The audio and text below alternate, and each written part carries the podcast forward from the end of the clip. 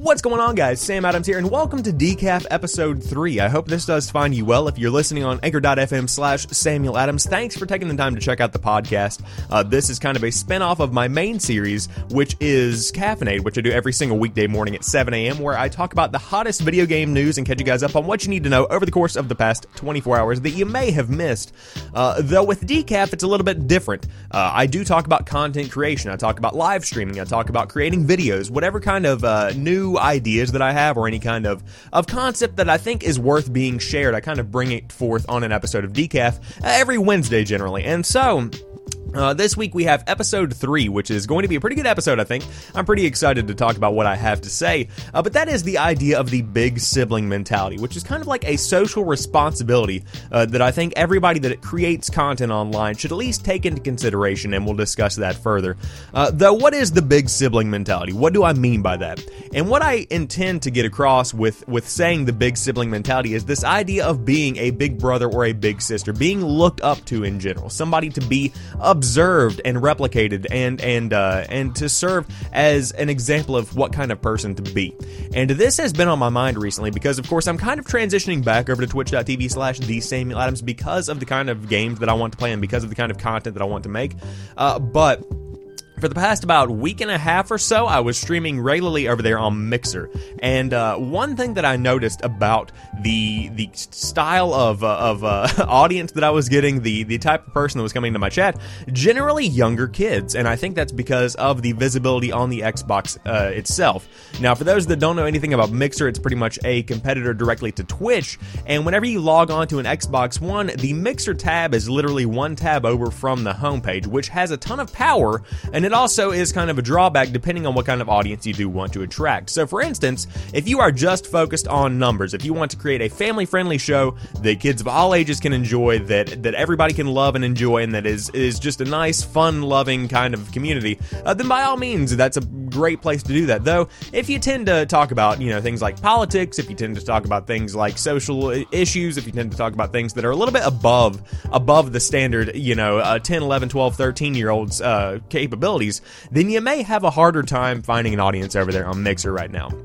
Uh, that's not to say that the the wasteland is is completely and totally barren. I think that there are a ton of people that are flocking over to Mixer to find new content, to find people that are making content.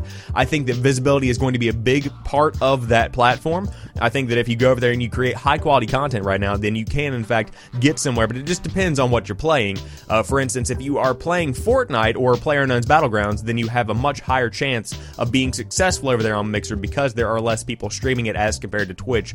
But in general, if you you, unless you are like the god of Fortnite, I would highly advise against streaming it. But uh, with that being said, uh, going back to the audience that I found, younger kids and uh, and they're very very uh, friendly as well, which is something that I noticed. Uh, they are just good people. It's very cool to see, and so that's kind of what I wanted to address here today because we have kind of a social responsibility, or at least I feel compelled to be responsible for influencing these people, influencing this younger generation of gamers in a positive way, uh, pushing them towards doing the right thing, uh, socializing them to be good people. We have some kind of responsibility for that uh, because to some degree there are a lot of people that are raised uh, by things like Twitch chat, like Mixer chat, like YouTube comments, uh, like YouTube videos. There are so many people that are socialized into our world via these new forms of media. And I think that is a very important factor to take into consideration whenever we're discussing uh, what these new forms of media, like YouTube, like live streaming, are bringing to the table, and something that really should be studied in a university.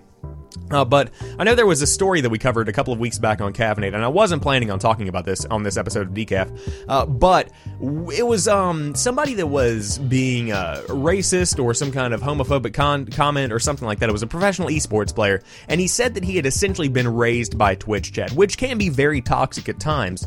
Um, but the fact that an adult said that, the fact that somebody actually made that statement and said, "Yeah, I was pretty much raised and and socialized by Twitch chat," there is there is a power within the chat box. There is a power within live streaming. There's a power within YouTube uh, that has the potential to completely and totally change the next generation of Americans, of world citizens of every country. There is such a power hidden uh, within what we have going on with live streaming that it is important to realize that, and it's important to take note of that and think about that as you are creating content.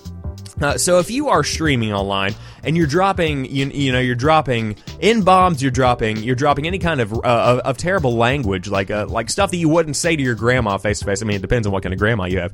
Uh, but if you are saying things that in general be considered bad, then you have to remember that you are impacting somebody that is in their formative years. You know, more than likely, if you are streaming on Twitch and you have, you know, between 20 and 30 followers, or uh, between 20 and 30 viewers, then more than likely you are going to be having somebody in there that is of a younger nature, you are influencing these people and creating them into the people that they're going to be going forward. So I encourage you all, you know, uh, to to realize this responsibility you have, but you realize this power you have to shape the minds, to shape the the lives of people that are younger than you. It's a very big responsibility, one that I wasn't aware of when I was going into creating content. You know, because I started creating content as somebody who was emerging, as somebody who was being influenced.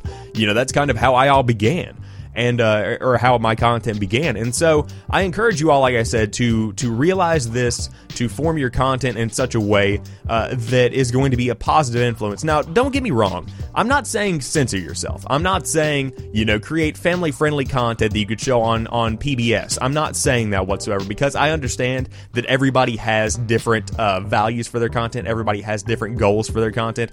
I get that you are trying to target a specific audience, but you know, just realize that whatever you're putting out there, whatever you are creating, whatever you're streaming, whatever you're uploading to YouTube, whatever you're doing in podcast form, whatever you are uploading to SoundCloud, whatever it may be, realize that the target audience you are trying to get is more than likely going to incorporate in some way, shape, or form some younger person, somebody that is able to be influenced on a very impactful level that could actually shape how the rest of their life does end up going. So I hope you guys have enjoyed this episode of Decaf. If you did and you're watching on YouTube, drop me a like down below. If you are on Anchor.fm, favorite the podcast and let me know what you think by responding with a voice message or something like that. Or you can always just hit me up on twitter.com slash pretty chill guy. Keep up to date with all the live streams, all the videos, all the podcast, all that good stuff that I post over there on my social media page because I am so incredibly active and addicted to Twitter. I have no problem admitting that. But I will talk to you guys soon. Thanks again for watching and listening, and peace.